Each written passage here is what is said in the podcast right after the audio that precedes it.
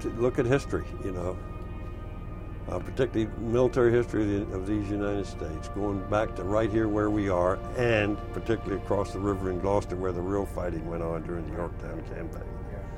And but to, to look at American military history and learn from it, learn from those great leaders, including the ones who happened to go with the South, yeah. but learn. Uh, what what they were trying to tell us, you know. If, Welcome to the Voices of Freedom podcast. The Voices of Freedom is a division of the Americans in Wartime experience.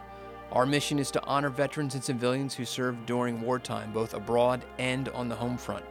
Veterans like World War II Tuskegee Airman Charles McGee. Charles was part of the famed 332nd Fighter Group known as the Red Tails. He later would participate in both the Korean and Vietnam War, flying a total of 409 combat missions. Elizabeth Lewis was an Army nurse during World War II and served in both the Atlantic and Pacific theaters of operation. Gold Star mother Gina Barnhurst tells the story of her son, Lance Corporal Eric Herzberg. Eric was killed in action in Iraq while providing protection for his fellow Marines who were on patrol. And Marcus Kuiper. Marcus was an Army intelligence officer in the Pentagon on September 11, 2001, when the plane struck just 100 feet from where he was sitting.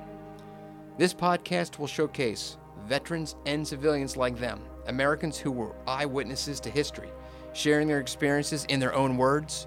Their stories reveal what it was like to experience combat from the beaches of Normandy to the jungles of Vietnam, from the Pentagon and the Twin Towers to the streets of Kabul and Fallujah.